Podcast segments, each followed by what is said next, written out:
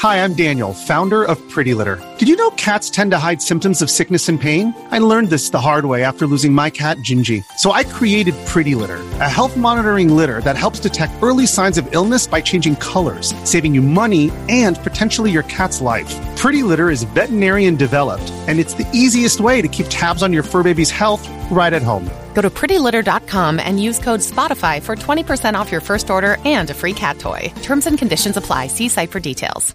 Someday I should wear my Nico shirt and you should wear your Arteza shirt. We'll fight. It's time for a completely unnecessary podcast for Wednesday, August twenty-sixth, twenty fifteen. This is the, kind of the two-year two-year anniversary of the show. What is it, the fifty-third episode? I think it's the fifty-third, but it's been like two years. Yeah. So it almost works out exactly correctly in terms of the calendar. Wow. Uh, alongside Ian Ferguson, who somehow survived the two years. I'm Pat Contry. I'm almost surviving it. We have lots of stuff to talk about on this show. Konami sending out a survey asking their fans, what games do you want to see us make?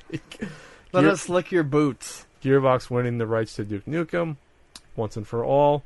YouTube Gaming launches. Uh, a guy gets the wrong game from GameStop in the mail. Mm-hmm. Well, we'll talk about what it was. Nintendo filing a patent for a non-disc system. Oh! We're going to give, at least I will allow, wrestling thoughts for the first time in a long time for SummerSlam and Raw. And your Q and A. Uh, before I get into what's going on in our lives, we have a t-shirt we're trying to sell. We do. Well, I'm not trying to sell it. Teespring's trying to sell it, but it helps us out. Uh, I got to eat. Ian's got to eat. Ian's going to the gym so he can eat more for that metabolism. It's teespring dot com slash C U Podcast Danny for the Danny approved C U Podcast shirt. Check it out. There's less than uh, less than a week left, so it's only until about, I think, uh, September first, maybe the wee hours of the morning of September second, you can order the shirt. Check it out. Nice gold. You have Danny giving the thumbs up. Which Danny? We don't know. We don't know which but Danny. But a Danny. The Danny is the approving Danny. The C U Podcast. Please, Noah State out there, sue us. Um, Ian, uh, I've, I've heard you've been hitting the hitting the, the, the gym. I, uh, getting, getting your... Swole on. I'm not the type of person who likes to talk about that sort of stuff. But yeah, I mean... we talk about everything else. I did, yeah, I know. Uh, I, but I did rejoin the gym. Um, I've I've had numerous successful runs at the gym in the past. Uh, last year, um, with the passing of my grandmother and getting married and all sorts of things that were going on in my life, uh, I definitely uh, packed on some pounds, and I'm looking to get rid of it. Um, as opposed to circuit training and uh, heavy cardio this time around, I'm trying to do body resistance training, T R X, battle ropes, and stuff like that. It's so and funny you call them battle ropes, because I, when I use them in the gym, I had no idea what they're called. You said battle rope. Seems like, what, it was like a pirate name for them? On yeah, no, it sounds funny. But, Arr, I mean, bend the battle ropes! I know. thought I thought that was just a name my trainer was using, because that's another thing I did this time around. I got a trainer. And, uh, no, that's literally what they're called. Um, but I have you a lot... the arm swing thing. Yeah. I mean, I have a lot more fun with it when when it's not machines, when it actually just yeah. feels like I'm... It's just physical activity, you know? I yes. mean, you're, and when it's not a machine... you're you don't, doing the work. You don't have to stop and adjust weights or anything. It's just you go from one thing into the next thing, and it's all very quick and fluid, and I can get like a really good workout in in like forty minutes. So I'm enjoying that quite a bit. It's going to be amazing. As you lose weight, I'm going to probably gain it.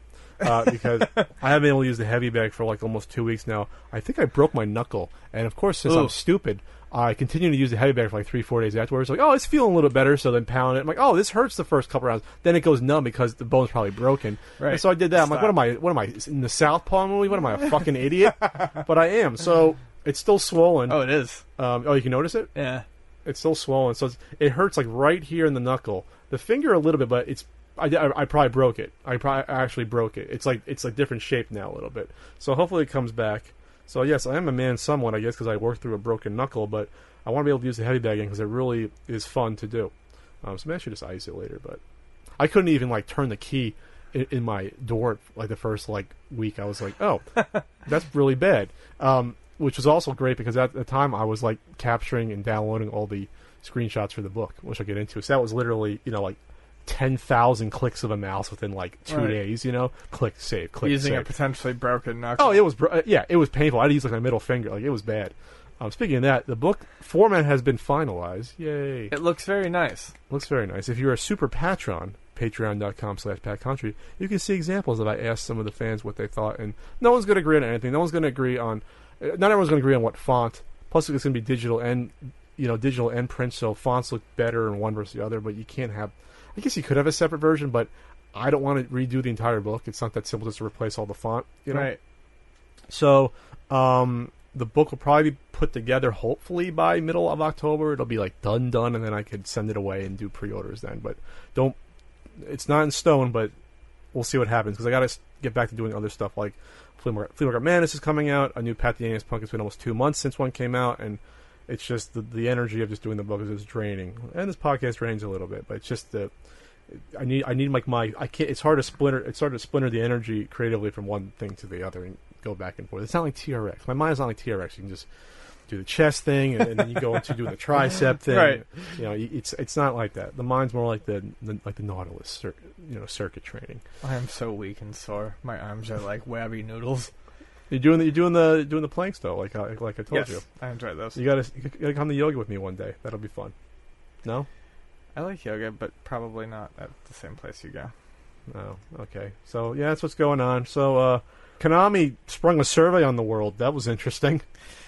Yeah, so, Konami, everyone's favorite developer, um, is apparently, after slash and burning everything they had, uh, are trying to kind of get back into, um, you know, gamers' good graces by looking at what we might want to see them bring back. Which is hilarious, because I mean, what does this really mean? Konami's already basically said that they have, I mean, they, they've shown little interest in console games. So are we going to get, like, mobile versions of these? So I'm, I'm just going to run through the list real quick. Um, They're called it a Heritage Game Survey? Yeah, a Heritage Game Survey. I'm going to take it right now while you talk. And that's going to be important to something I bring up later. But they bring up Rocket Knight, uh, Bishibashi, Parodius, Uh, Sunset Riders, Contra, Suikoden, Gradius, Track and Field, Bomberman, Castlevania, Goemon, Zone of the Enders, and Yu-Gi-Oh! And Vandal Hearts.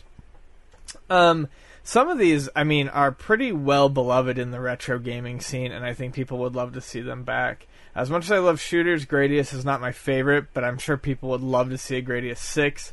Parodius is fun. Um, I would, I mean, I love Rocket Knight. I was not a huge fan of the one they did on the uh, three sixty, uh, maybe the P S three. But, you know, Bomberman, hey, that's a Hudson property, and we, I mean, who wouldn't want to see that come back, you know, uh, and done well? Um, I'd like to see a new Track and Field. The last one they did was a lot of fun. So I think they're doing this to kind of curry favor. I mean, this these selections are very much catered towards a more hardcore audience.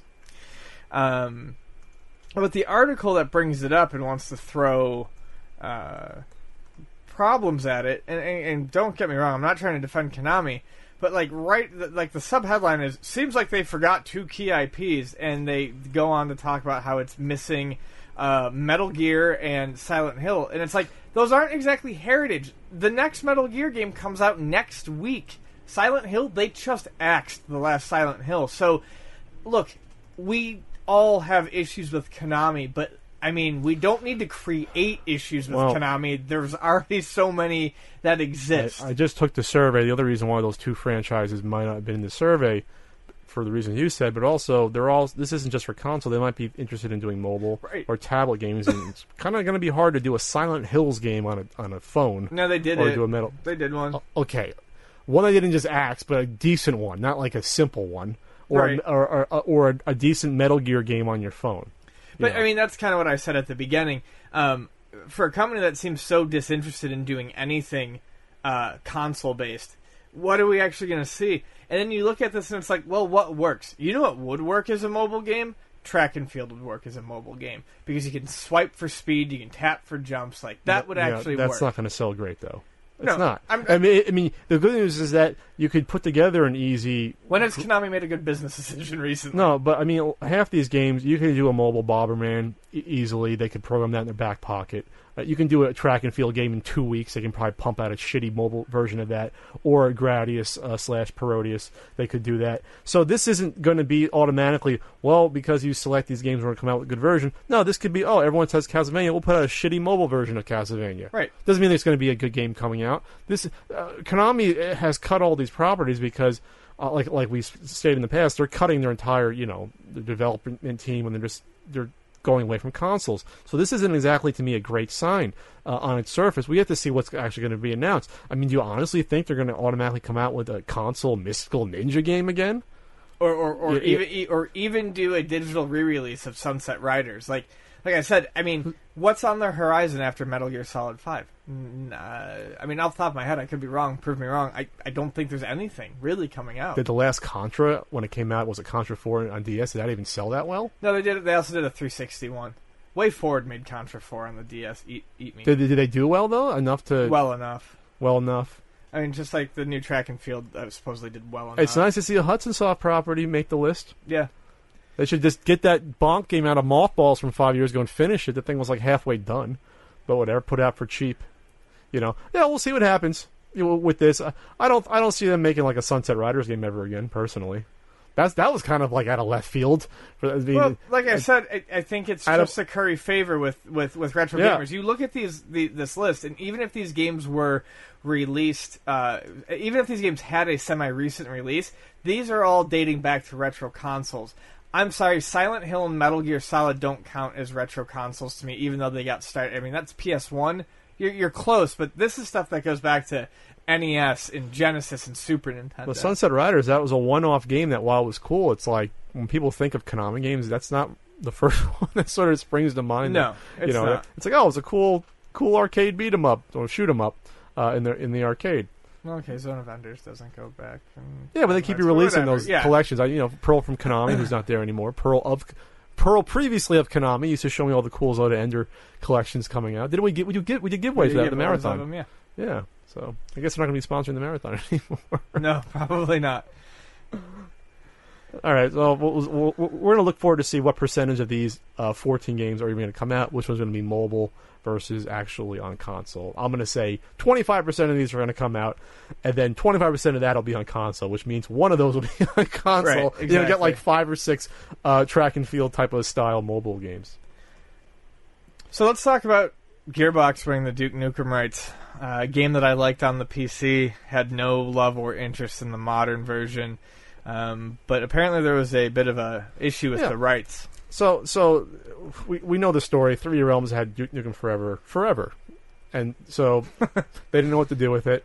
Uh, Gearbox came in and s- swooped in and saved the day. Basically, picked up well, it's probably like a glorified beta version at the time, and tried to like a sp- sp- spiffy up the graphics, spruce it up, um, and then slap a coat of paint on it, and it still looked kind of dated for two thousand eleven. Or, or, oh, like the ago. Truck driving levels. Yeah, looked, I mean, ridiculous. It was like bad. five, six years old by that point, but people it, they just wanted to get it out. But part of the deal was with three D Realms is that Gearbox, if, in finishing up the game, purchased the rights to Duke Nukem going forward right. to make games. So apparently there was a little mix-up though when three D Realms was bought out by developer uh, Interceptor Entertainment. So they thought by buying uh, three D Realms that they could make Duke Nukem games.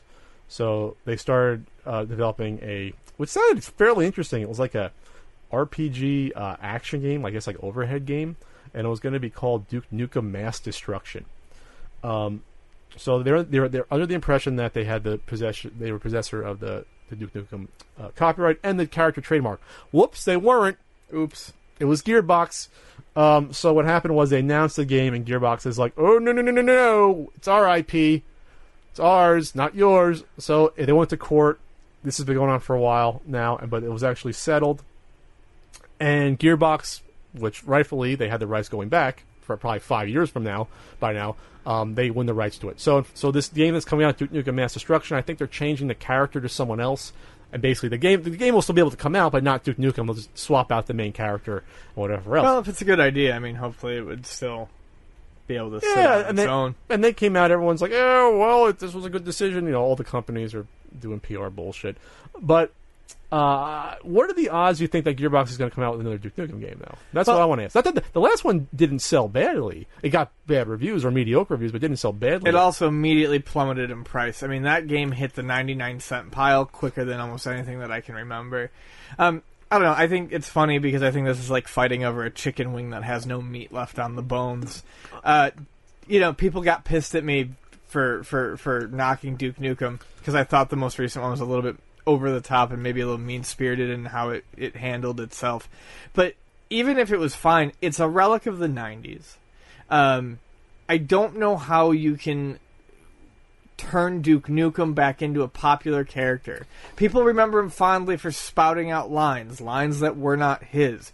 Was sure. the game good? Yeah, the the, the, the original the, the original game was fantastic. Um, and sure, if you make a great game again, which any good development company can, you can make Duke Nukem relevant again. But I think there's too much of a tarnish on that name, and it's too much of a relic on the past for them to really risk a whole lot of money on development.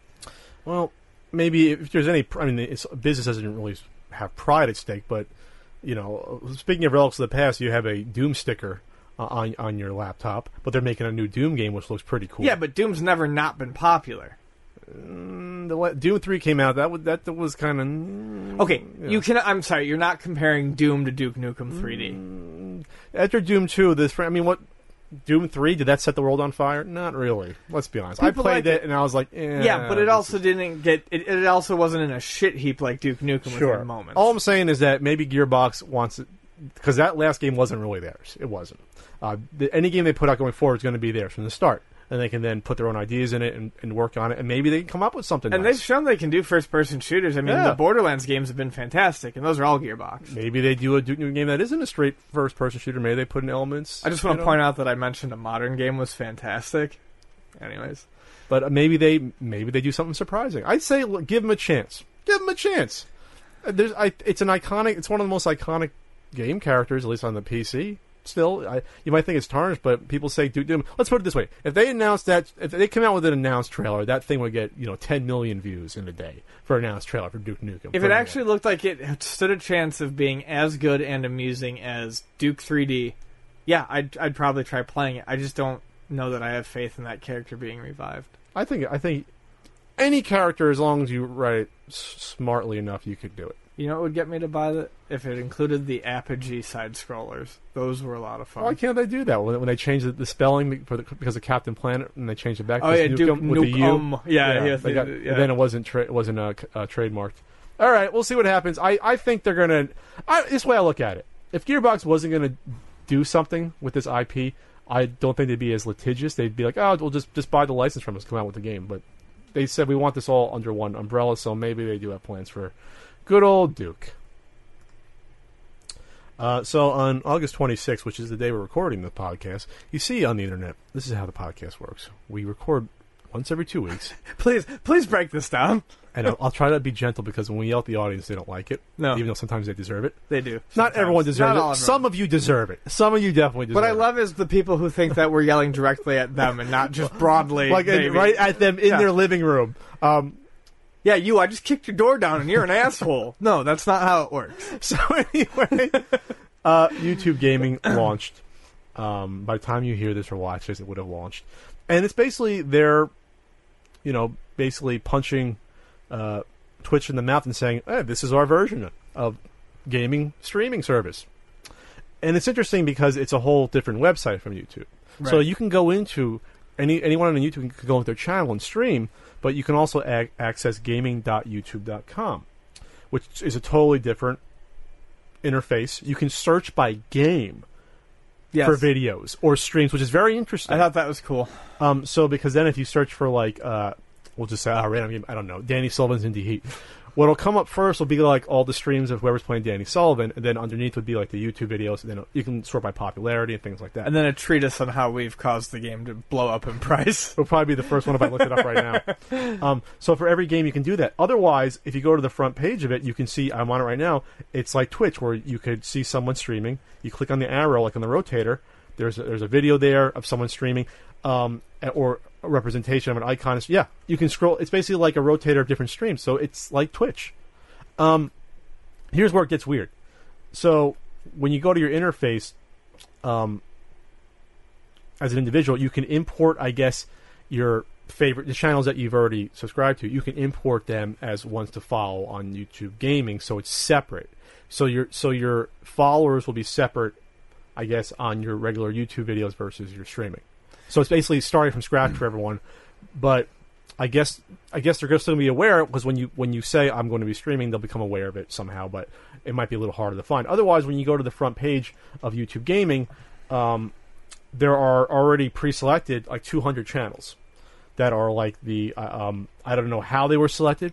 Some make sense, some make no sense at all. That's all I'm going to say. Um, for the people that are, I guess they're specialized, pre-selected by, by YouTube for to being featured. Um, so you can select from that list on the right side, but I guess as you go through and add your own, your own list will come up on the right side, and you'll see whoever is online. So I'm privy to some of, of, of the inner workings just because um, I was aware of the beta testing, and I was allowed to go on before it launched. Uh, I didn't have time to with this book project that's consumed my life. Uh, but I think it's going to be cool.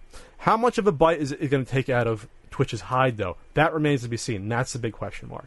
It's going to be a question mark because, as we discussed before, the people on Twitch...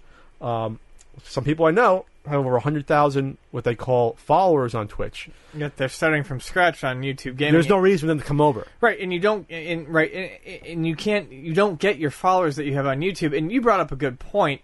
I still think it's kind of silly. Um I, I feel like it should be an option. It's tough because, like you said, maybe they're not interested in streaming content and they don't want to be notified every time, but yeah, I do so think people don't it, like it. I do think it's it, it's not exactly great. I, There has to have been some better middle ground than making everyone start from scratch. And I think that's going to be the hard thing that gets people to pull from Twitch, because there are people who have YouTube channels with great followership, and then they stream on Twitch, and they have followers there. Why make them start from scratch again on a third website? Well, I have to look into it more. There there probably is some sort of... I, I, I don't subscribe really to anyone on YouTube. I don't have time to watch other videos, kind of like you, that much. So maybe there's a cool option where you go in and you can see all your channels, and it'll ask you if you click, click here to... you know, say to be alerted for when they go live streaming. I don't know. I just think there'll be a way to game the system either way. I, I am privy to information about, like, obviously the more you stream, the more you make money, the more YouTube will feature you uh, on this.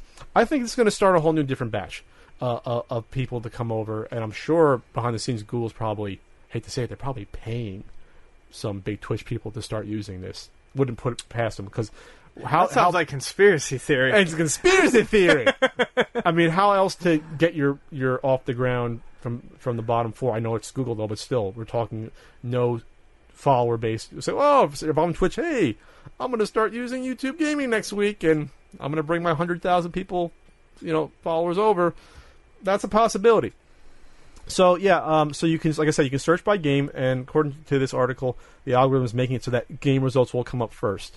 Uh, when you're searching the games, which makes sense. Okay, that's good. So yeah, if you search for like Wall Street Kid right now, which I did before, the top two you're going to get like Game Grumps. They did it, they did their video, and you're, you're going to do my vi- uh, video second. On the streaming site, YouTube Gaming is just everything. It's streaming and it's video. Oh, gaming. Okay, it's, it's gotcha. Everything, but it's focused on the game stuff. So when you search, uh, there's there's a landing page for over twenty-five thousand games. Okay, they they made individualized games for twenty. Uh, excuse me, individualized pages for twenty-five thousand different games.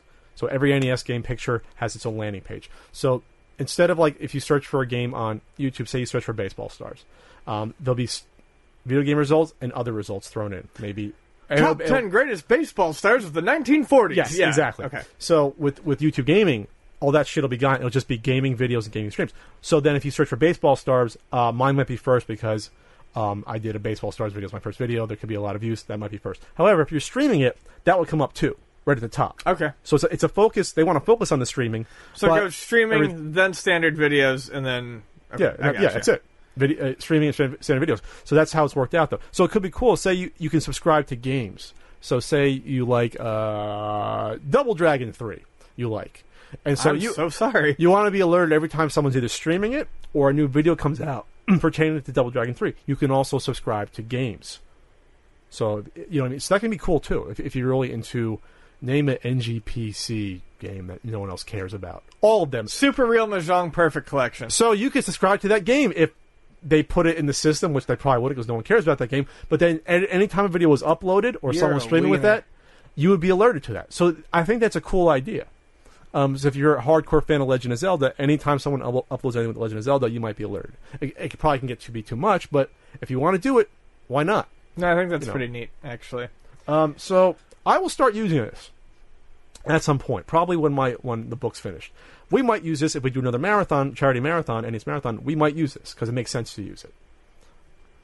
Yeah, Twitch did fine, but also what I do like though is that Uh, the one thing we didn't like about Twitch was about when they invaded our chat and knocked it off, basically. uh, it probably, hopefully it doesn't have that whole Twitch... But it was a good thing. The, the whole Twitch uh, uh, tween and preteen uh, culture hopefully is not in YouTube gaming. Hopefully it's it's a more mature sort, sort of atmosphere. I'm not saying Twitch is immature, but from what I've seen, Twitch does skew... You think YouTube skews young.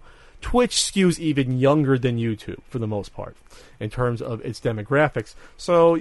Maybe if you're if you're more of an adult and you don't you're predisposed not to like streaming, maybe YouTube gaming. I'm, I'm just throwing this out there. Maybe it'll be more mature. I don't know. I'm gonna have to say no on that. I'm just I, I think you're out giving. There. I think you're giving that too, too much, much credit. Too much credit. I All think right. I think streaming is gonna be streaming, and over time, as long as YouTube can keep it up and running and going, you're gonna get the same audiences everywhere. But I mean, it'll be interesting to see what it does as a different option. I like the ability to, you know, subscribe to games. That's pretty cool. I did hear it launched with a bunch of bugs, and people were upset. But anything is going to launch with bugs, and hopefully they'll get that worked out within a few days. Um, like my- I said, I'm going to use this. I was never going to use Twitch probably because um, right. if it's all consolidated, why would I use a separate thing? Keep it all. Keep it all there. Sure. So let's talk about something that I think we all worried about, and you and I talked about a little bit, I think, when we discussed... Uh, we are the Nostra- Nostradamuses yes, of, of uh, YouTube and retro gaming. Of GameStop selling retro stuff. Um, and I'm sure everyone's heard this story by now, but hey, we're a podcast that records every two weeks. Um, I say that like it's my fault. No, I'm, I say it because... Hey, Pat's an asshole! No, I say it because it, people apparently, people need to be reminded, uh, right. apparently. Because, no, we record every day, but we wear the same shirts every day. Um, we're not going to attack, we're not going to spend the whole time attacking the audience like last episode. That's not good for my subscribers. No, fair enough. So, um, guy orders a Chrono Trigger uh, from GameStop, gets it, it's a Madden ninety-five. Man, where do I want to start on this shit? When he turns it on, it, it appears to be a Chrono Trigger. No, when he turns it on, it goes straight to E A. But it appears to be a Chrono Trigger on the outside. Oh, yeah, it appears to be a Chrono this Trigger is, on the outside. This is why it's dangerous. However, the label, even on a shitty phone camera, he mentions it looks suspect, and it does look suspect. Um, so I don't know if it was someone who... It was a repro. Who, oh, yeah, it was a repro. Uh, yeah. But did they open it up and drop a, uh, take out a Chrono Trigger uh, chip and put a Madden ninety-five, or did they just strip a Madden ninety-five and throw a repro label on it? They might have taken advantage, and we've discussed this, they might have just taken advantage of the, of the trade-in system. I don't know what the trade-in is for Chrono Trigger, someone can look it up. Say it's twenty-five bucks for a Chrono Trigger, say it's thirty bucks. You buy a dollar Super Nintendo game, you buy a three dollar label, yeah, you just made exactly. a twenty-five dollar profit and for that's, nothing. That's probably the most, that's probably the, the most likely answer. Um, wow, so... Remember that video that we discussed a while back of all those people meticulously testing things in that lab and all that? Um, and them talking about changing batteries and testing all the games and making sure they save? Yeah, that's total horseshit. And, uh, I mean, we fucking called that because GameStop has their head up their ass if they really think they can manage... to take on... I mean, how many retro systems are they managing right now? Let's six just say or six or seven. If they really think they can take on six or seven more systems than what they've already taken on, and they have a problem well, with that, it, that's insane. Well, it's not just that. Expanding the program nationwide, they don't have the volume and capacity no. to handle it to begin with. Right. Which is what I always said, without hiring a thousand people. So you know. GameStop flat out lied to you, and they said that they were going to test every game that they got and change every battery. Because if they did, they would have noticed something was wrong. Because even if they opened it and Madden has a battery, they would still have to test to make sure that battery worked. That's true. And or it, test Chrono Trigger to work. Right. The battery. Yeah, right, exactly. E- either way, they didn't... Either way, I bet you they turned it on and saw the, the, t- the you know the, the credits come up before it even got to the fucking title screen and turned it off. They saw a white screen instead of a black screen. So you're right. They lied about uh, incompetency in testing two things. The proper game... and the battery. Right. Unless they were stupid and tested the battery for the wrong game and didn't realize what they were doing. Well, and we're, we're going to train people to sp- be able to spot test, you know, fakes and repros on the job. No, well, obviously you didn't do well, that's that. That's why they failed the third time, because it's looking right. at it, you can tell it's a repro label. It's a repro label, and then you sent it back to your, your, your home office and, and wherever to get tested, and they still didn't spot it. I mean, this had to have gone through, and I'm being generous here, uh, oh, well, conservative. This went through minimum three hands before it got sent out. Person at the store that accepted it, ships to someone else, and then ends up in the tester's hand. Tester's hand. Oh, maybe another and then, person. And then person back to the person who ships it out. You're right, third person. Right. And maybe these four, people are supposed three. to know. I mean, that's that's that's at least yeah. three. And it's, it's not a conspiracy. I mean, the guy had a packing list on the YouTube video. I'll link it somewhere. I try to link stuff when I can. Sometimes I it says it says who packed it. The person's name's on there. M. Coleman packed it. Uh, they might get into trouble, unfortunately, if not enough people see this.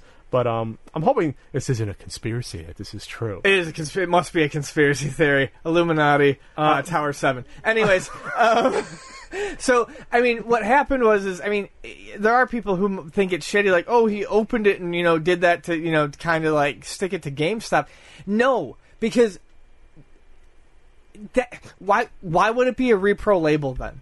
I just, this is a yeah. lot of steps to make a three-minute-long YouTube video, and what's the guy actually going to get out of it? Maybe a legitimate copy of Chrono Trigger. Yeah, I don't know much about the uploader, um, but, it, it, yeah, just to say, oh... To, you're right. To put out a fake video wouldn't make much sense. Just to do it on its surface, and I'm and I'm sure mix-ups happen. But this is a big mix-up, just because this is an eighty-five dollar game. Now, of course, well, he can return it. Yes, which but, is the the beauty of their return policy. But and that's what people, it shouldn't get to that no. point.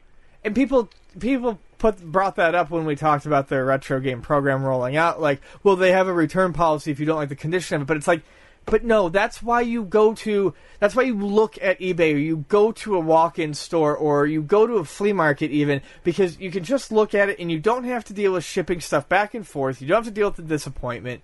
Um, I mean, Chrono Trigger's in demand and not exactly easy to find. Who, who's to say that GameStop is sitting on a pile yeah. of these things and they can just throw another one out the door at you? They might not be able to, but this is the other danger. And it's, it's, it's not buyer beware when you're buying from a reputable dealer, I'm no. sorry. But what if this, two other scenarios happen? What if it was a, an actual Chrono Trigger, but a repro label? Are you telling me that's going to be worth eighty-five dollars? I don't no, think so. I not in my so book. Either. I don't, I'm not sure to put a value on that. It's twenty bucks, twenty bucks. I don't know, but it sure is fucking eighty-five dollars. Or the other, even worst case scenario, it's a totally fake... Uh, let's just say it's an Earthbound, or it's a Hagani they somehow got their hands on, and it's a fake Hagani inside and outside. The person gets it sent and has no idea and think, oh, I got a good deal. They only charged me six hundred dollars for this Hagani. You're saying it's on that person? Fuck you, it's not. It's on GameStop for sending it. Right. And not doing their due diligence and should have rejected it at the counter to begin with. I hate the buyer beware thing when it comes to stuff like this because, yes, collectors should know what they're getting into, but if you are a reputable shop, especially if you pride yourself in being a retro shop like, say, Luna or other stores do,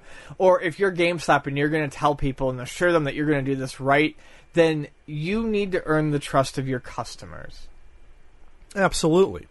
And, and and you're not going to do that by shipping out bullshit products. And especially if you're buying online, yes, there is a risk if you're buying from GameStop because of how they do it that you don't know what the label quality is going to be necessarily, et cetera, et cetera. Is it going to be real?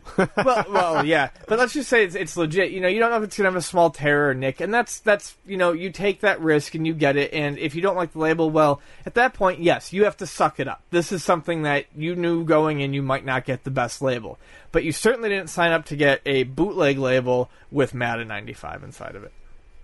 So you're saying shop at Luna Video Games, your San Diego source for I, retro games? I, I'm I'm saying that no. I'm, well, yes. I mean, sure, do that. But I'm saying I'm saying GameStop needs to fucking actually do what they said they were going to fucking do.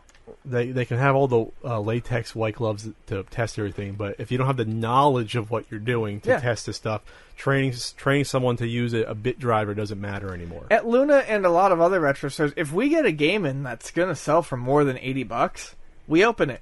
We make sure that what's in there is what is supposed to be in there.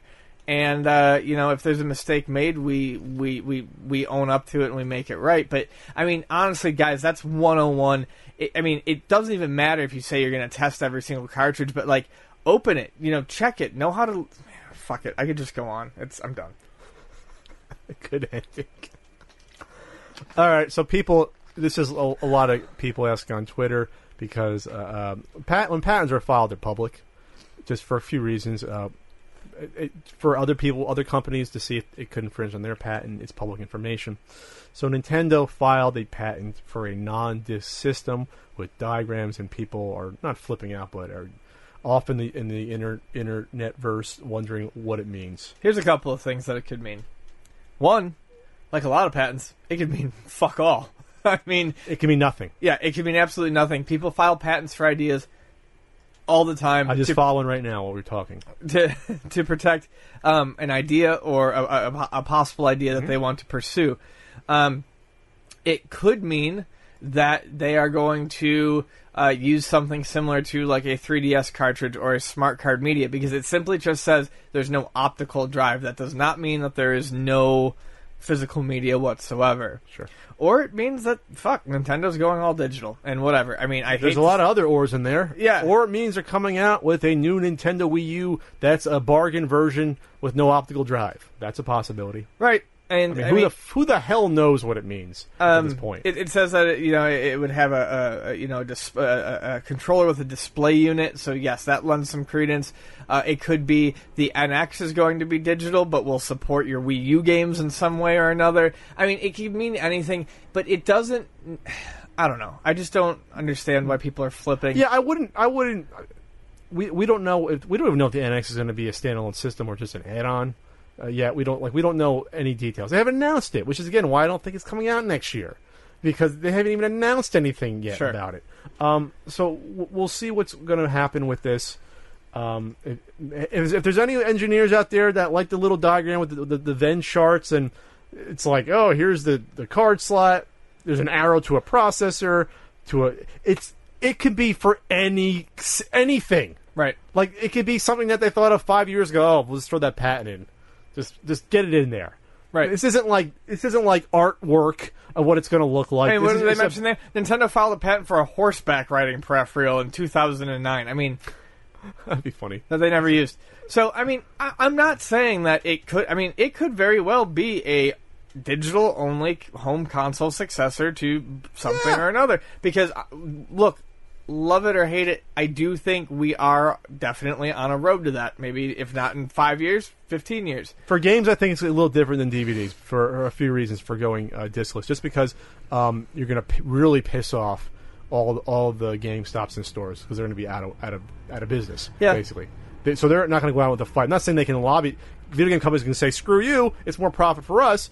But they have a relationship with the GameStops for the exclusives and stuff like that. No, so like, I, as I've always said. Um, You know, these companies, we talked about it ages ago, two years ago, I think, where, um, you know, uh, they, they they say that they won't, you know, like when the Xbox One was announced, they didn't want used games to be accepted.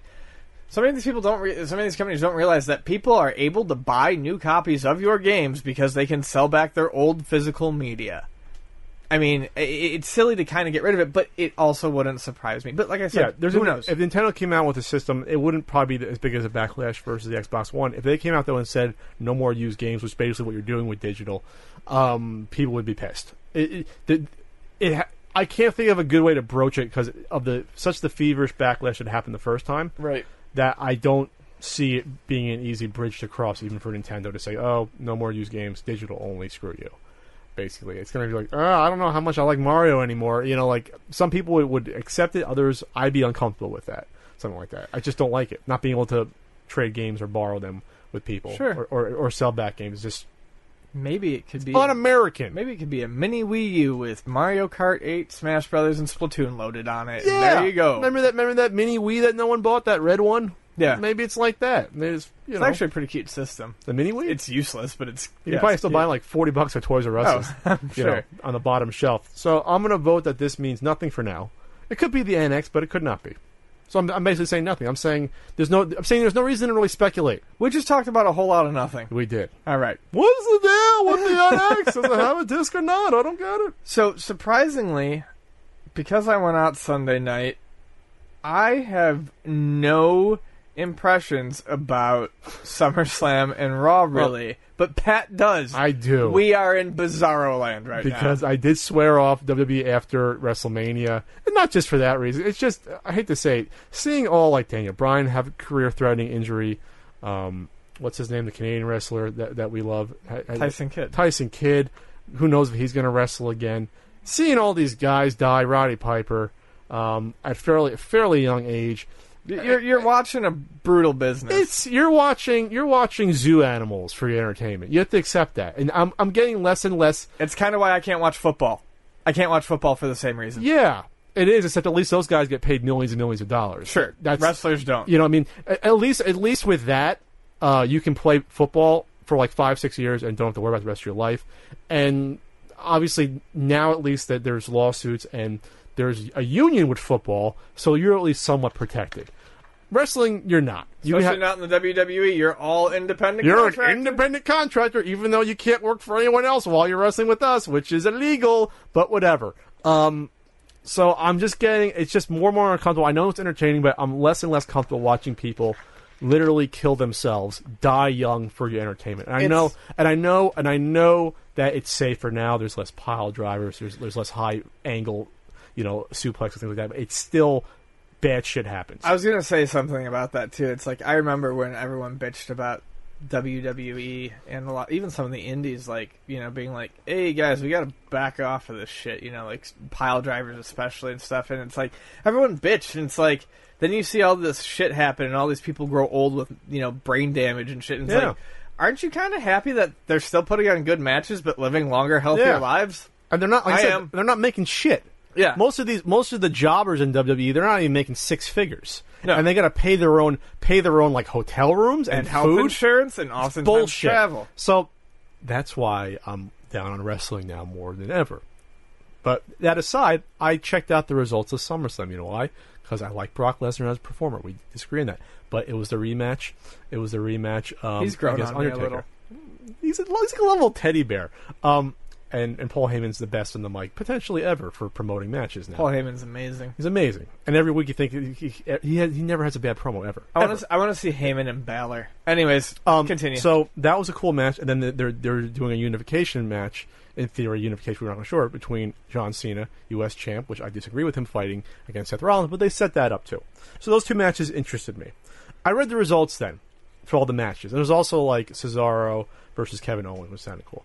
I read the results then. John Stewart was, was hosting the event because he had appeared, uh, did a Seth Rollins thing a couple months ago. I think he appeared on a Daily Show. Ongoing, yeah. It, yeah, he appeared on Raw. Uh, Seth Rollins appeared on the Daily Show after WrestleMania. So it was cool. Then I read the results, and I was transported transported back to reading the dirt sheets in nineteen ninety-nine on i wrestling dot com, and it was like oh reading, my god, iWrestling. It was like reading the results of a W C W pay-per-view, and I'm not even exaggerating. Uh, for having um, the end of the Lesnar Taker match be inconsequential, and and having a false finish, so Lesnar taps out Undertaker to the uh, to the Kimura, and of course, Little Nate. Can't see it. He's in the ring on the opposite side. But then, for some reason, the uh, the timekeeper rings the bell. Yep. To stop the action. And a lot, the and ring, then, the ring, the and the ringkeeper supposedly saw it. Yeah, he's got a clear line of sight from what I saw. Even though he's not supposed to ring yeah. the bell until the referee says ring the bell. That's what a timekeeper does. He literally keeps the time. So even in the wrestling comment, see, stuff has to make sense. Even in wrestling, the the story has to make sense. When you start doing this shit. Your brain turns off, and you can't suspend your disbelief anymore. So that was dumb. It's so, like when it's like when Kevin Owens uh, won by, uh, won a title by uh, choking out uh, Sami Zayn. It's like, and they made up new rules the next week, and that was that you can choke someone out. Yeah, and he passed out. It's like, no, that's not a no. victory. He never tapped. No. Anyways, continue. Oh, but but but no, but, but rear, rear naked chokes are oh, illegal yeah. anyway. Yes, sleeper holds were were, but real naked weren't. Anyway, um, so then they restart the match, but then Undertaker kicks. Uh, Brock in the nuts or whatever, or no, low blows him and then beats him. Uh, he he puts him in the Hell's Gate, which is a triangle choke basically, or a modified triangle ch- choke. And then it's cool ending. Lesnar doesn't tap; he gives him middle finger, and he and he, and he passes out. Gives, and then he wins. So that was an awful finish um, because it'll set up a third match, and unless Brock goes over cleanly. This doesn't fucking matter. Mean anything. No one wants to see Undertaker win. I don't need to see Undertaker win a match against someone like Brock Lesnar, who can actually pr- not only put on good matches, still put other, over other people and be a top drawer, which he is. Undertaker's not a tro- top draw. He wrestles once or twice a year anymore. He can get hurt. He got hurt uh, last year against Lesnar. Got a and concussion. By all accounts, he got hurt at SummerSlam, too. I mean, they were saying he collapsed backstage, broken ribs.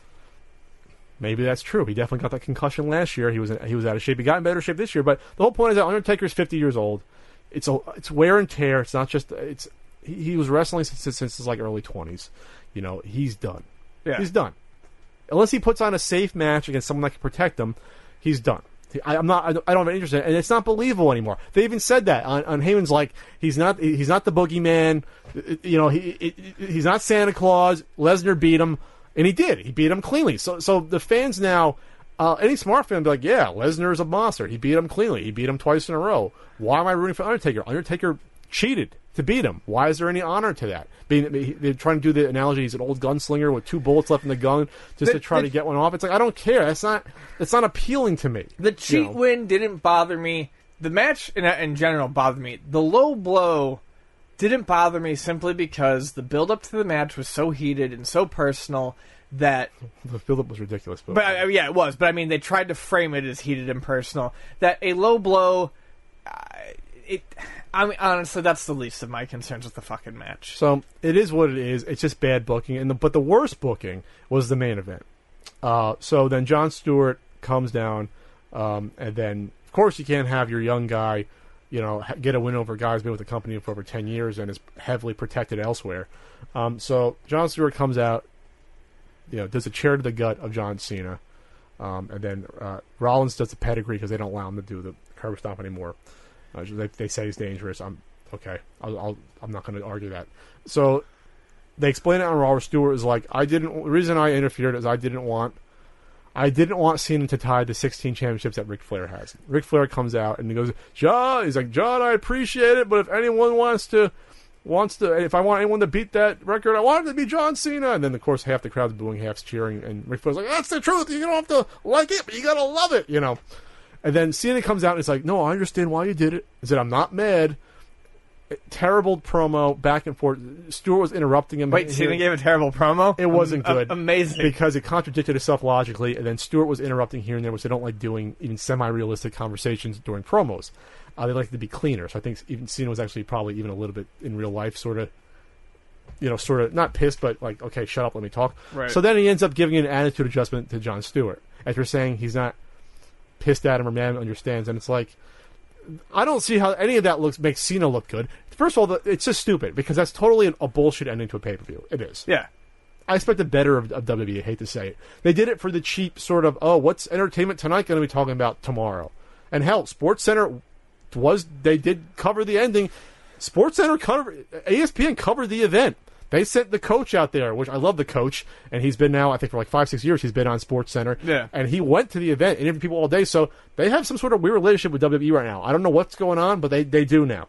To show the ending of the match and have the coach there all day. They, hell, the same the same SportsCenter, they were talking about results of a of a video game, uh, you know, like a MOBA thing going on. I think I was like, well, this is we're in a weird dimension now. That's a whole other conversation. Why I think that's a bad idea uh, to try to crossbreed different audiences that don't watch things on certain uh, mediums. Like gamers don't really watch T V anymore, so they're not going to be watching E S P N for results. And you're not going to get new audiences for, for of sports fans to watch this shit by watching SportsCenter and seeing no. coverage of video games. We discussed this when we talked about it doesn't them make any sense. A StarCraft or something. So, so, so the whole thing with W W E doesn't make that much sense either to, to cover it on SportsCenter. No. But the pay per view booking was horrific. That's all I'm going to say. The wrestling sounded decent. The booking was horrific. That's why you watch N X T, ladies and gentlemen. Oh, and, and and the whole Divas Revolution they're trying to do is already a fucking mess. Shouldn't be. Because uh, from what I hear, they want to... Um, uh, cause, because uh, Nikki Bella uh, still has the title, and they want to have her keep it for three more weeks so she can Wait, break. Are you fucking kidding me? Exactly. She still has the yeah. title? Oh, yeah. Oh, yeah. And they want to keep it on her at least because they want her to make sure that she breaks uh, A J Lee's record. Because it's not enough already... giving it to Punk, we got to do it through his wife as well, and and through A J Lee, who was mostly, you know, awesome for the company, and probably the best diva she's had, probably the best diva the roster's had in the, since since Trish Stratus. And so we're going to just yeah, don't, say fuck don't you. Don't discount the ones that are up there now. No, but I mean for ones oh, sure, for longevity, sure. I've done as much for the company. I taste a little bile.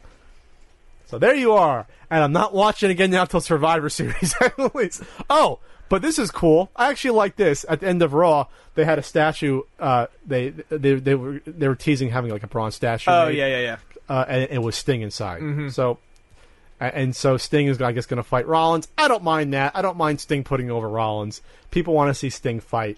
He can probably put on a good match still. Probably better Decent, than versus, probably better than versus Triple H, giving it yeah. seven minutes before the most overbooked match I've ever seen in history with weapons and N W O and versus faction, D X. Factions fight each other, makes no, which makes no fucking sense. I'm not talking about wrestling again. Moving on to the Q and A. Richard Troop, Troup, Richard Troop. Uh, will we see a return to cartridge-based gaming with the new Retro V G S being released soon? Um. I we can go off in different directions, but I think the easy answer is no, uh, for a few different reasons. Um, cartridges died out for a very specific reason. Cost. Cost and space. Okay. So the cost of doing a cartridge is probably ten to fifteen times that of a disc. I think if you do Blu-rays, someone's going to correct me, but in the bulk that, say, Microsoft or Nintendo, or uh, well, Nintendo does their own proprietary disc because we can't do a regular Blu-ray, whatever the hell they do. A Blu-ray disc, which holds like over thirty gigs of information. And now they're, de- they're developing one that's even like one hundred gigs, I think. I think it's currently thirty-seven, but yeah. But they're doing they're, they're doing, they're, a, they're doing a super yeah. one that's going to be like one hundred. Right. Uh, which will take care of your needs for the next like twenty years, you know, for even how big your games get. It's like a, like twenty-five cents for a Blu-ray disc to stamp them out in bulk. thirty cents, something like that. A, uh, a cartridge is molding, it's plastic, it's the materials. Besides inside the, you know, uh, uh, doing the actual chips, it's not cheap. No. It's not cheap and it ain't quick to do that. Say something goes wrong with processing an individual chip. Oh, that whole batch is ruined. We got to whole do a new a whole do a whole new run of cartridges now. We got we got to take them all apart and refashion the molds. No, there, there's it's just it's just not cost effective to do cartridges. No. It isn't. There's a, you know, it makes sense when you look at like a portable system. It's not really a cartridge, but like a, a memory chip or like something like a three D S cartridge or a, or a, or a Vita cartridge or something, because optical drives on portable systems don't make any sense. But there's this weird, I mean, I like cartridges, don't get me wrong, I like them. Everyone but, loves but there's them. But there's this weird retro fetishism to them, and it's it's it you know, you, you can't even have the debate. I mean, other than maybe load time. Um Like like like like vinyl and C D does. I mean, there's really no benefit to a cartridge, and I don't know why we constantly want to see the return of cartridge-based gaming. Um, yeah, it's nostalgia. It has it's to, just it nostalgia. has to be because because there's no logical reason in terms of load times. A lot of times now, you could you could um, on new systems, you could they all have hard drives, and it, it asks you if you want to load a lot of the. the game storage onto there to reduce the load times. Right. Is that right? It's true. And yeah. also, I mean, there are load times on cartridge-based games for the three D S or on the Vita. So the, It's the, not the, automatic. Yeah, the the myth, I mean, the myth that cartridges completely eliminate load times is absolutely false. You have Even to, going back to the sixty-four, that was false. Even with flash memory on, like, the um, the flash ca- uh, carts, like, for like it, it's not instantaneous to load the game up. It'll take a few no. seconds. Compact flash is quicker than, say, regular S D, but it takes seconds to load this stuff still, and that's for small games that are like a megabyte or smaller. Mm-hmm. They're still accessing it, so people are saying, well, why don't you then just put like an S D card, because S D cards, I think like a I think I think I saw somewhere like an S D card, a thirty-two gig S D card is under a few bucks, so then that cost is down. But then you still got to put it in a cartridge though. Like if you're if you're going to fake it and get an S D card and put it in a cartridge, you that mold to, and the plastic still and and the machinery. You don't understand the mach- the machine together of a cartridge. Then someone's got to screw them together and put them together versus s- stamping out Blu-rays every second. Right. That's a huge difference in cost and in time. Um, besides the casing that goes in, like a nice, like cheap Blu-ray case in bulk is nothing. Those plastic cases don't cost anything. For a, a game, you have to fashion something else entirely, which is going to be more money. What are you going to do? You're going to make a clamshell case? It's a lot more plastic. And it's they're not made in the bulk that the D V D cases are. That's more money. Everything is more money. It's not. It's not just. It's not just. Oh, it's outdated just, just for the sake of being outdated. It just doesn't make any sense. sense. I think it's. I'm not trying to take a jab at anyone. I think it's funny because I bet you there are people out there who would want their cartridges to come in cardboard boxes so that it could be collectible twenty years from now because cardboard degrades. I, I just. I think it's. Sure. I think it's a weird collector mentality thing that. that wants these cartridges back. And like I said, I will always love my, um, you know, my Game Boy cartridges, my Neo Geo Pocket Color cartridges, you know, stuff like that. I just don't necessarily need to return to that. Yeah, and, and plus it's also then, in terms of the cost, it's not just for the consumer's sake, it's for the publisher yeah. and developer. Why would a publisher, say they put a game out, uh, say they put a game out on, um, for, uh, you know, say, say Sony, because now we're cutting out the middleman. Say Sony puts out Metal Gear Solid five for sixty dollars. Okay, um, so they're going to charge sixty dollars. The cost of materials for them, obviously R and D and software, but just the cost of materials for the disc and the case is probably about a dollar to a dollar fifty, and that's probably high. Oh, yeah, I was going to say a dollar, and that's overshooting it, probably. If they try to put that in a cartridge, we're talking... Three, four bucks? Five? To do to do a molded cartridge? I'm just like saying I'm just saying at least. That, that's low end. You're I mean, talking if, if low you do them, If you do them in high bulk. If you do it in high bulk, the, at the very least, you're going to have to... The cheapest way you're going to do it is to do an S D card. Yes, that, well, that's it, what I'm saying. And I, throw I'm, it in a cartridge. I'm still on the S D okay. card. S D card, yes. S D card, a couple bucks.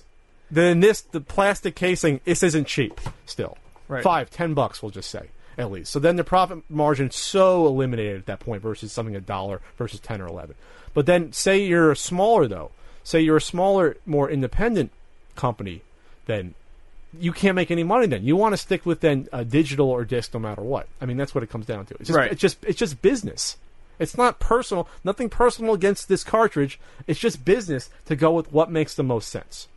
And one has the least likely of errors to come out during manufacturing on top of that. You got to throw out some Blu-rays? Fine, throw them out. They're worthless if you have to redo them. You got to redo cartridges? Holy fuck, yeah. We're in trouble. Yeah, that's where you're going to have the problem is when uh, there's a, a manufacturing error. And I'm trying... To, I was just trying to... Find, I know you can buy blank N E S shells, and it's not nothing's loading up on my computer. I was trying to see what those go for to get a rough idea. But that's just the shells. Yeah, that's not that's not the other parts that go inside it, or the cost of labor to put that together, or the machining, or the labeling and stuff like that. No, I realize, but I was just trying yeah. to get a base idea. There could be, even if they're five bucks each. Let's say they're five or six bucks each. Okay. Yeah. Yeah. So even if you get them for three bucks or two fifty plus labor, plus building the plant to put those fuckers together. Well, yeah, there's going to be a, a you got to you have to investment. You have to remanufacture. You know, a whole processing assembly line to put together the games again. Besides that, besides nowadays where you send your games off to some plant, you give them the, you know, you give them the master, they they give it back to you, and that's it. You don't have to worry about it. So, all right, moving on, moving on. So this is from at Ash Ah five two three eight. Hey Pat, recently for my thirteenth birthday, I got a Game Boy. What are some some good Game Boy games and cheap? Well, Ian could answer that because he knows. Uh, a lot about the Game Boy, and I know dick about the Game Boy library. Yeah, you still have a lot of them. I love the look. Um, so, I, the good news is, lots of good Game Boy games are cheap.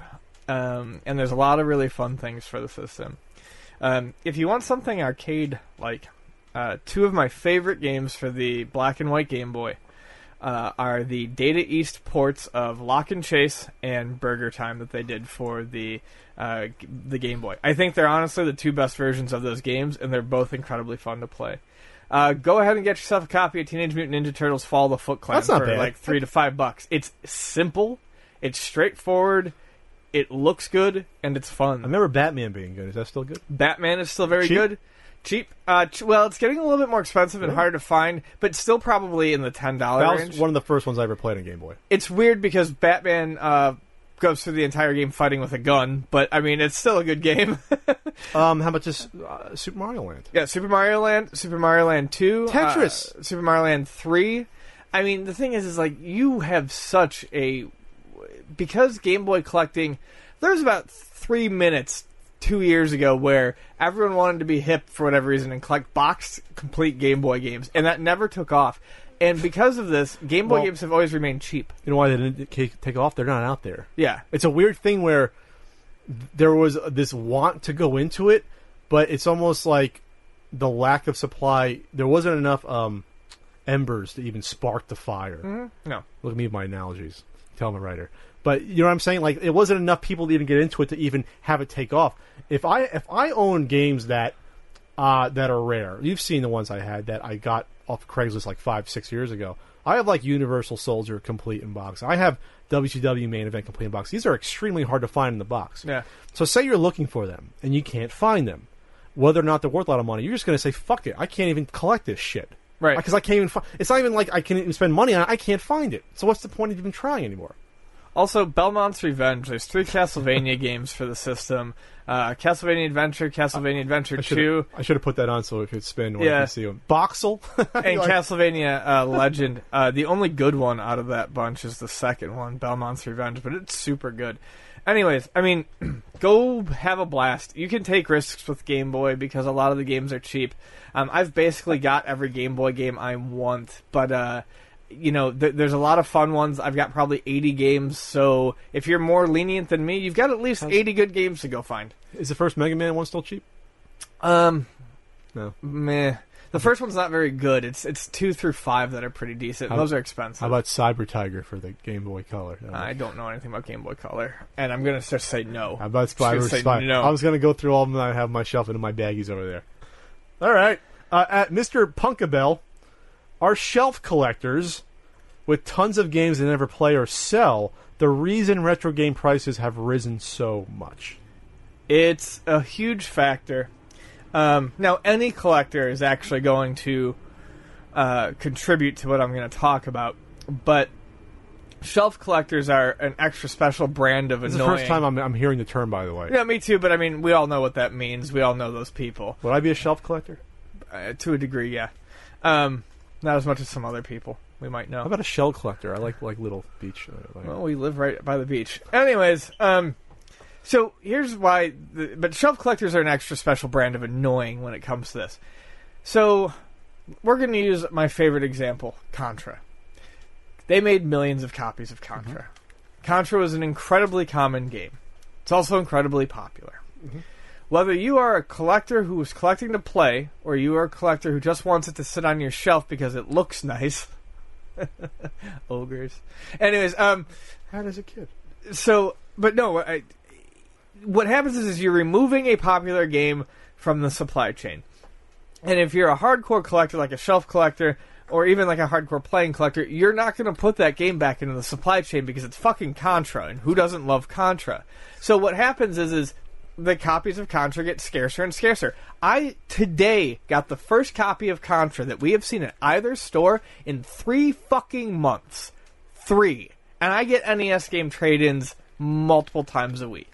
That's how bad it's gotten with Contra. So you're saying they're not getting traded in even? Right. And that's what this person is asking. Why would they be getting traded in now? Because shelf collectors or even normal collectors buy the games for their collection because Contra is one that everyone's got to have, and then it sits on a shelf.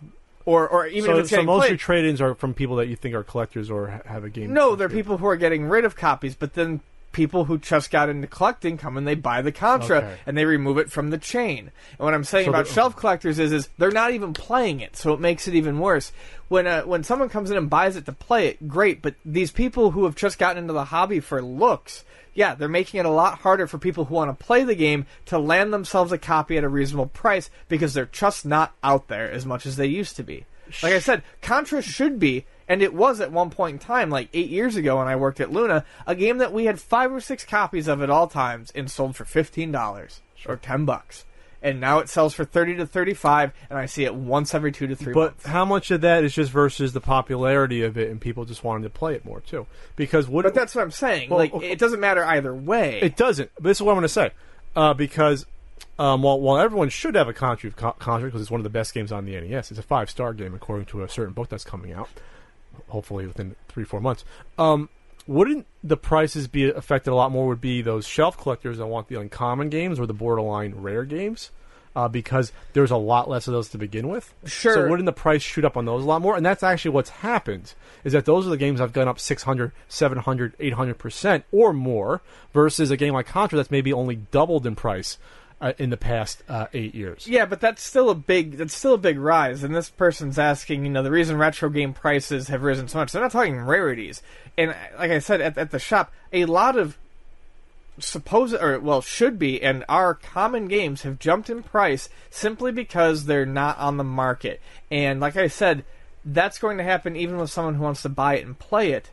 But it's extra annoying when it's someone who's just buying it to put it on their shelf, because it is contributing to the overall rising cost. Well, everything contributes. Games. It's also, if you had those five games on that shelf, and if you weren't selling them to people that, that wanted to buy them to sit on a shelf, they would have been, been bought by resellers when the price went up, and they would have sold them anyway to someone else, and the price I, went I know. Up. I guess what I'm getting at is, it's it's not, I, like I said, it bothers me more when it's someone who's not playing the game, but the popularity of collecting in general is really the reason why it's the prices for some of these games that everyone supposedly things should be super, super cheap aren't anymore because there's they're just not out on the market. Sure, and before someone goes on Ian, well, well, Ian, you're you're making a profit off of the game's increase in price.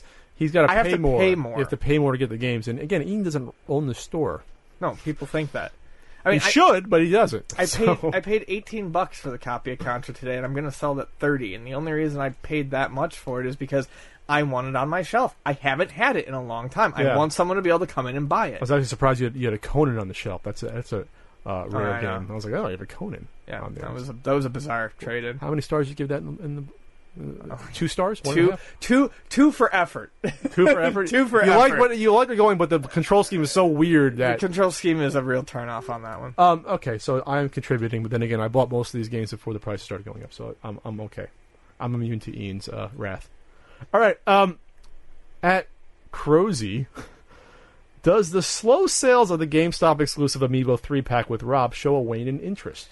I don't think so. Uh... My main reason for not thinking so is I've heard from GameStop employees that it's not it's not slow. People are buy- everyone I know who has an interest in Amiibos is getting the retro three pack. I still have to get one. Yeah, I, I, but everyone I know, I thought you did. Anyways, everyone I know it has it pre-ordered and is waiting for it. There's no lack of interest for this retro three pack. They just what, haven't sold out. They, what, made, they made enough. No, yeah, and that's exactly which it. Is this great. Is a good thing. That's Ni- good. Nintendo. According to, according to the GameStop manager, who is my buddy that I talk to all the time, Nintendo, they did not know what they were going to have when they went into that Saturday where they opened up at like eight for pre-orders for it, and they opened up at eight and they were like, holy shit, they had like hundreds of spots for these things. Nintendo finally did it right. They just, they were like, there's going to be a huge fucking demand for these, and we've put them out. So yeah. I don't think, I don't want people to think that the fact that it's not hard to find means that there's, there's no a waning interest. It just means that they've flooded the supply chain. They they they, they gained interest the way they should have yeah. for a pre-order. Yeah. Like, yes! Fuck you, scalpers, finally, yes! I hope there's someone out there that bought one hundred fifty of them and, and is getting hosed. And if you think that that does show a sign of, of, of, of lacking interest, just wait until the next GameStop well, exclusive or the next Toys R Us I, exclusive single Amiibo comes out and it gets sold out I, and people freak. I feel bad for those com- uh, you know completionist collectors on this stuff because originally I thought, well, they're going to come out with one for every Smash Brothers character, but now they're, they're coming out for every person, every everything under the sun. They're coming out with. There's an eight-bit one coming out, which I think is going to be used with the Mario Maker. There's two of them. One that's in a mo- eight-bit but modern color scheme of Mario, and then the original brown and whatever color. Yeah, scheme so of Mario. Have fun keeping track of all these Amiibos. I don't know where the hell you're going to put them all because there's going to be there's going to be three hundred of these things out within two years probably, just I, littered all over the place. Whoops. I, I have maybe like a sixth or a fifth of the Amiibos out just by. From gifts or picking them up randomly if I see them. And I don't even have the space for these I things. Have the Pac-Man one. Someone's nice enough to give me. I might get Little Mac if they if they re-release it. I love Little Mac. I might get this three-pack. After that, I'm pretty much done. That's right. all I really want. Uh, I might be uh, Nintendo might be sending me the the Pixel guy, too. Sweet. So that would be nice of them. From Daniel Zwan. Uh, any stories revolving around resellers not knowing their games? Love the podcast. Thanks. Oh, yes. It, there's so many that it's hard to come to mind. The, one of the main reasons why I, again, go go reference my good versus bad resellers video because the bad resellers are the ones that get into it and not know the market and not know what the hell they're selling because then they assume that they can just charge the top of eBay prices and get it at a flea market, which makes no sense at all. So, yes, I've run across a lot of them. A lot of people were, couldn't tell me, they couldn't tell me a quarter of the games they're selling what they were. But then again, they didn't know the market for these games. So it's one thing to have popular games and sell them at a flea market or at a convention and ask top dollar because you might be able to get it from someone because the demand's there. But you cannot automatically ask top do- dollar for, say, a Sega Master System game because the market is so much smaller for that. And at a convention, you might run into someone that needs to have that hard-to-find Master System game, or in, uh, even in a game store. You might be sitting that forever.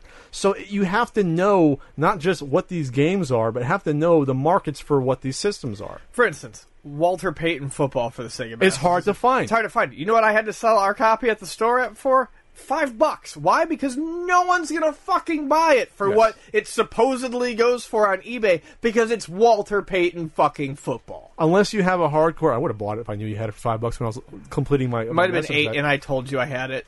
But yeah, you already had it. I was a shelf point. collector for Master System. I'll admit that uh, t- totally. You know, I had it as a kid, Master System. But um, what a way. Yeah. So I got into a, not a tiff, but there's there's a seller that I bought like four or five Master System games from, um, at, at the swap meet, who had them priced high eBay. And first of all, to charge at eBay at a swap meet is ridiculous, um, because I'm doing you a favor by buying it, because you don't have to list it.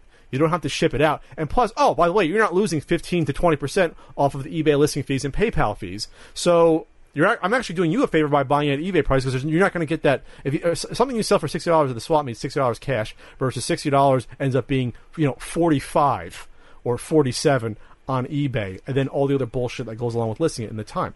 So besides that, though, I told him, this. I was honest, this is a limited market for these games. I will give you, I think I, I ended up paying sixty to sixty-five percent of the eBay price. So then he then basically only lost about ten percent versus what he would have got after all the bullshit and fees. And he still got cash. And I got a deal versus otherwise, those games were going to sit there forever right. at those prices. And I knew that. He didn't like that I knew that, but that was the truth. You know, so what was I saying? Bad versus good game resellers?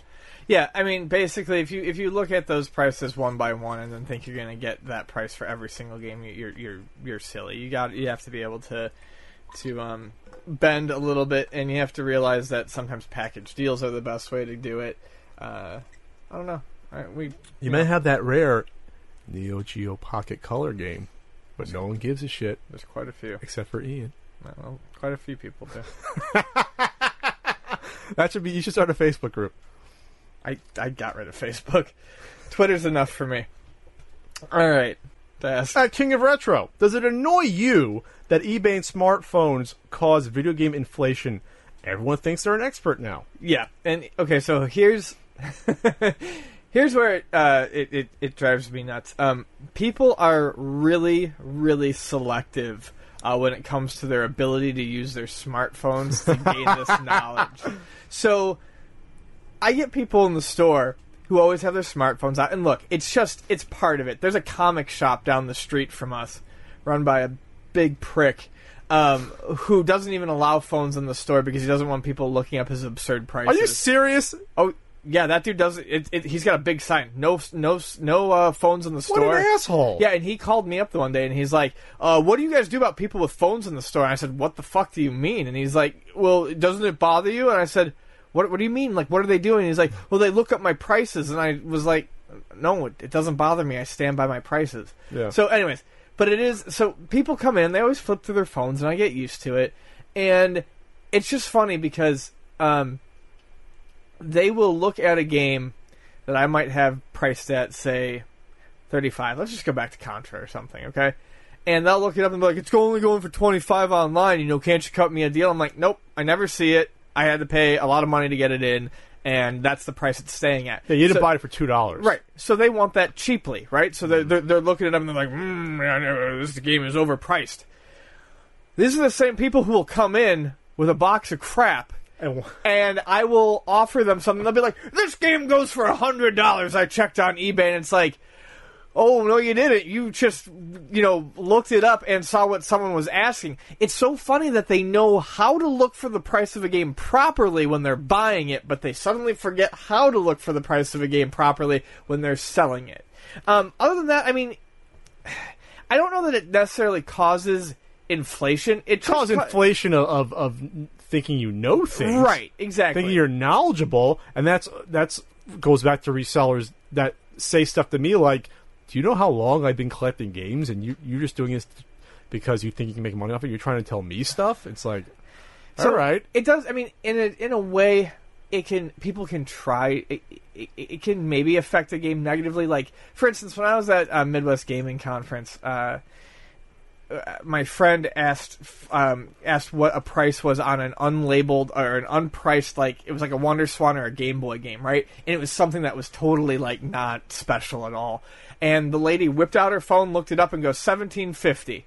And my friend's like, oh, fuck that, and drops it. And it's like, yeah, so, I mean, people can try to price by that, but especially when you're doing it on the fly, which I do see people doing at these conventions and stuff. That's rude. I try not to do that if I sell uh, extras. But yeah. In general, I have a good idea, though. But... well, no, you price everything ahead of time, but, I mean, a lot of these crazy prices that people are trying to ask that would inflate the price, they're never going to get for these items. No. Because it goes back to something you were saying in the previous segment. They don't realize that no one...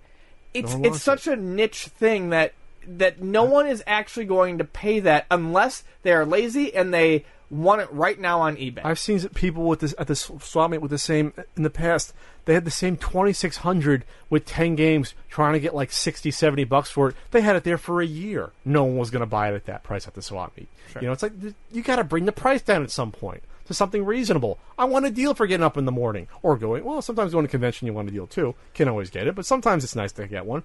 It's not just that, though. Um, it's for like, um, it could be positive in one aspect, though, if people over rely on their cell phone, um, you can still get good deals. You see that, see that on there, laying on top of that. I told you about those things. Those don't point, don't say what it is, but you see those two things. Oh yeah. You know, extremely rare those that is. Yeah.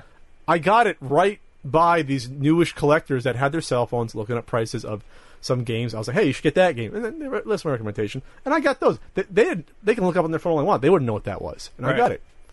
So, so having a cell phone helps, but being knowledgeable still takes time, energy. You have to put work in. You have to go in forums. You have to be researching. You've got to be around talking to people for a decade, fifteen years to know it. There, there is something that's said for, for longevity as a collector.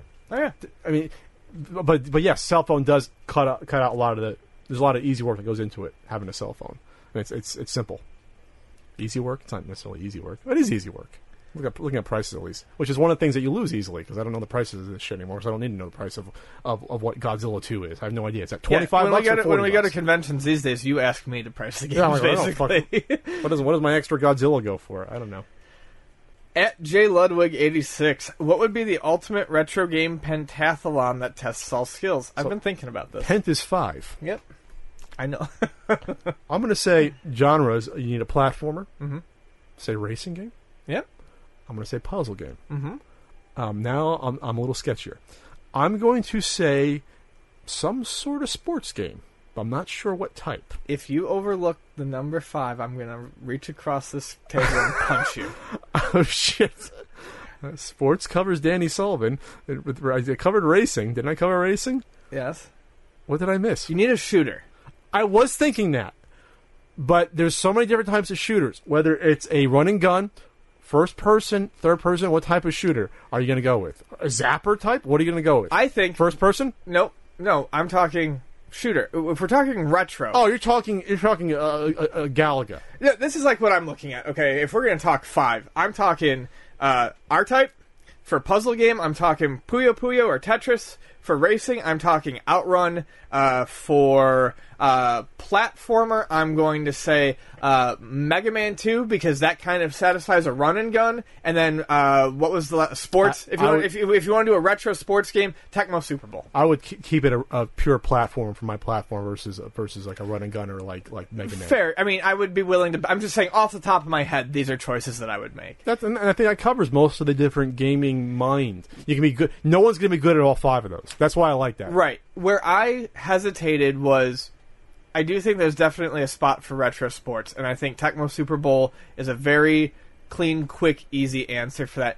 I I hesitated on a fighter, but fighters, even though they start in the sixteen-bit era with, you know, Street Fighter two, ostensibly, um, you're not really getting into the actual, like, meat of the fighting game scene until you get into, like, the thirty-two-bit era. And this is a retro gaming pentathlon, so I'm trying to keep it eight-bit, early sixteen-bit arcade. Sure, yeah, I, I would agree that fighting... The, the fighting genre has a a lot of the skills that you would have for a platformer's kind of in there. I don't know. A, a I, running... I mean...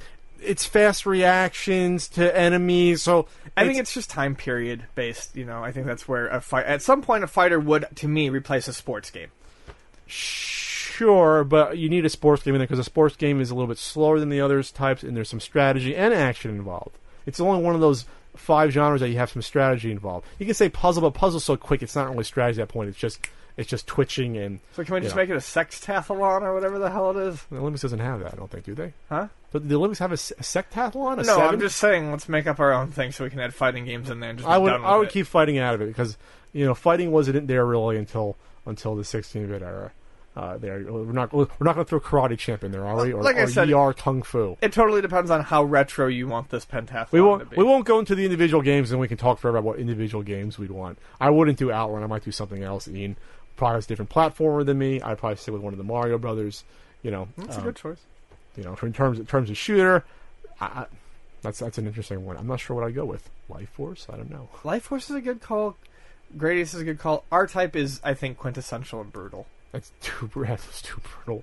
R-Type, you move so freaking slow in that game. I love it. I love R-Type. like, in, like a snail lo- sliming its way through the galaxy. I love R-Type to I death. I don't like I don't like R-Type that much. Okay. Next question. Uh, at Amy three one four. Walkthroughs. Ever use them? Is it cheating? With the solution instantly available on the net, do we give up way too easily? Like how like how it's very pensive. Yeah. This question from Amy. Um, I mean, I feel like we might have covered this slightly before, but...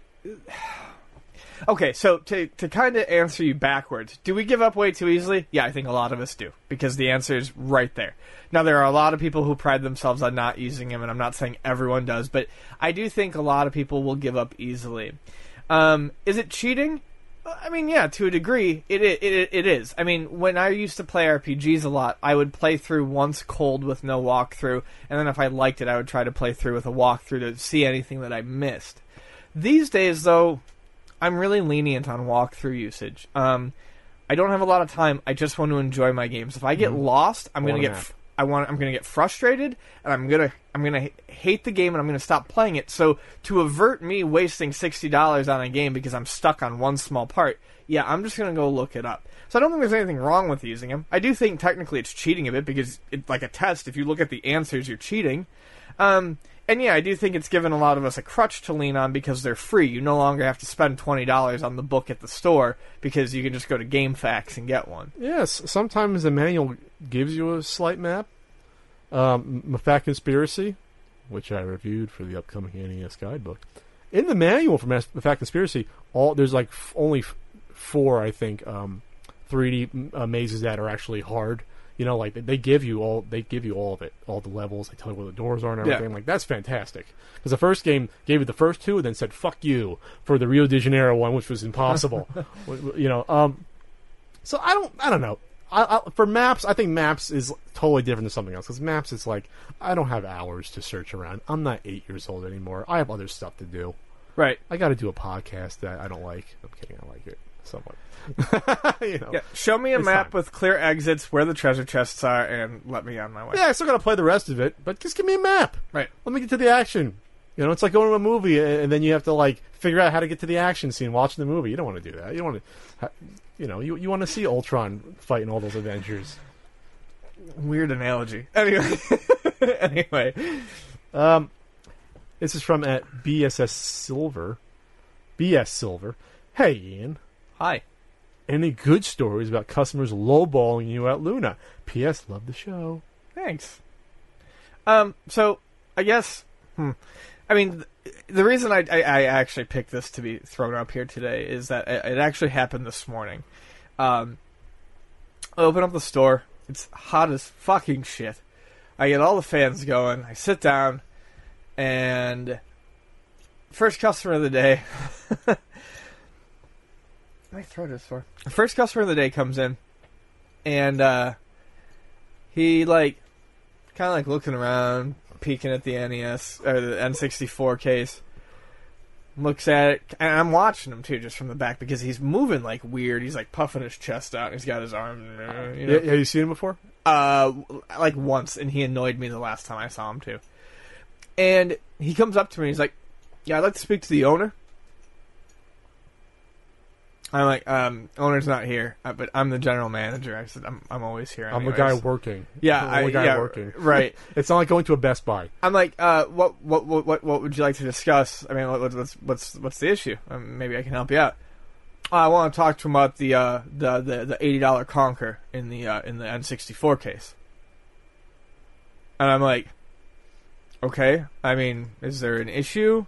I said, that's a pretty good price on the game.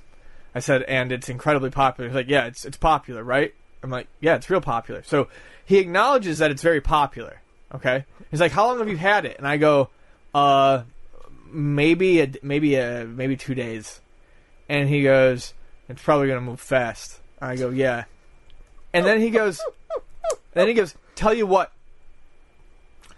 let's do eighty bucks, no tax, and I get that Dragon Warrior poster off the wall. Does he realize that when he speaks, it's... Uh, feces were hitting me in the face? No, no. I think, like, his thoughts were coming out in his voice and he didn't realize it. Like, oh, I better buy this game. It's gonna, not going to be here soon. But he didn't realize he was, like, saying them he, coming out? Yeah, like, I don't think he realized that he had just set himself up for me to be like, dude, that game sells itself. Uh, I don't need to offer any deals, which is kind of what I said, because at this point it's just, it's annoying that he had the balls to be like, I'll buy it, I'll do you the favor of taking it off well, your hands, even though we just, we just, uh, okay. confirmed that it's going to move quickly. Well, okay. Well, t- to say tax-free means you guys gotta charge less for it, you still owe the state tax. Yes. Which means you gotta charge about, what, like well, no. seventy-three dollars no. plus the tax. He wanted me to do it under the table. And we just, we just... incorporated, and like we're doing everything by the books, receipts, tax. I mean, not that we didn't, you know, but like every once in a while, sure, we might make a deal, but like we've been really, really good about like, okay, everything goes on a receipt, clearly itemized, labeled, boom, boom, boom. And I'm like, I can't do it. And I said, and we don't ever sell the posters. I said, if I took down one poster, all of them would go. And I said, this place would look like shit. Sell me the Pirates fucking map poster on the wall. That's part of our cartography he corner. Won't sell it to me, even though no one's looking at it. It's not good to look at that thing. People look at it all the time. I want it. I don't own it. I don't, anyway. I don't care. Exactly. So the point is, is that if Ian won't let me even buy it, some fuckwad stranger, you're not getting the, the, the right. Nintendo Power poster off the wall. Let me, uh, let me just... Uh... And if you had given it to him, I would have ran to the store and broken it and stolen the Pirates poster. So, anyway. anyways, I mean, that's just the most recent story. He didn't, like, he didn't try to get me to go down on the price exactly. It, it was just that he tried to get, you know, he tried to save himself the six, seven bucks in tax, but then he had the balls to tell me that I needed to throw a poster in on top of it. What did you say? I just, no, I just said no. I, I literally said, I said, dude... And this is my response to everyone who's pissing me off with stuff like that, because it, it happens. It happens a good amount with these these these um, more expensive games. Was he that, a shelf collector? I don't know, but like, but guys who try to lowball me on this stuff, like actually like offer me lower than what these these popular games are worth. My answer is always, this shit sells itself. It's going to be gone tomorrow or the day after, and I don't need to do anything special to get it to go. It's like the guys who come in and they're like, you know, let me pick up that N E S and. Uh, You know, uh, I'll buy that, but uh, how about you throw in that Super Mario two? And it's like, no, that N E S is going to be gone by the end of the day. I haven't had one last more than twenty-four hours in, like, six months. She throwing that Super Mario two. No, eat my ass. I'll, not, thro- not, I'll, I'll throw not, in my anus. Not throwing a Silent Service or, you know, even a Bases Loaded two. Let's just throw in a game like that's twenty dollars, you know? No, if they wanted to... Honestly, if the guy was like, hey, I want that N E S, but for whatever reason, I really want Silent Service, can you toss that in? I usually cut five bucks off a game someone buys with the system anyway. Which means you're giving him money to take the Silent Service. So I just give him the fucking Silent Service. That's fine.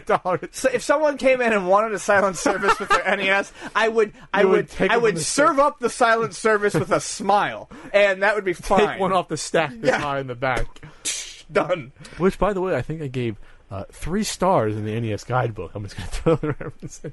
It's a good game. It was a good computer you game. You learn how to play it. It's not bad. I, it's not a good N E S game. I think it's fine. Mm, we'll I think agree. I gave it two and a half or three stars. We'll agree to disagree. Well, that's why I was reviewing it. All right. Well, now, well I'm going to be at the Game On Expo this weekend in Mesa, Arizona. Check me out if I'm there by the time you hear this. If you're, it's too late to get tickets to it, but... If you're in the Arizona area, it's in Mesa, Arizona. There's nothing else to do in Arizona. Besides, especially in August, you're going to just be melting in the sun. So come inside to the air-conditioned indoors. Hopefully it's air-conditioned. Say hi to me. I'll have a panel going on. I'm going to be at Retrobalooza the month after. Then Ian and I will be at the Retro Gaming uh, Expo in Portland in mid-October, which we're going, to sh- we're going to shoot an announcement video after this. We got a T-shirt. It's, you got like six days to buy it. It has a Danny. It's got a Danny approving the podcast. It's, it's teespring.com slash CU podcast Danny. Um, and then we also have a Patreon. Patreon for the podcast. I have one as well, but I defer to Ian for the podcast. Patreon.com slash pixel. It's not like we don't split it. I still defer to Ian. Patreon.com slash pixel sickle. And you get to watch us in full video format. twenty-six times a year. And I've really been trying to be more interactive on there too lately, so uh, hopefully it'll be a lot more fun for people who are on there. I gotta, I gotta get on, get on there and see what Ian's writing. Um, so uh, we'll see you in a couple weeks. And uh, yeah, this this was uh, this was a shorter one, only an hour and you know twenty-five minutes or economical. so. Economical and economical. See you podcast. So for Ian Ferguson, I'm Pat Country. Subscribe on Stitcher and iTunes and R S S feed us and bitch about us on YouTube. Ian loves it. I do. And uh, don't lowball him on a conker. And I swear to God, don't ever give someone a poster from the wall. I won't. If I don't get a poster. And I'll see you later. Bye. I think you're all swell.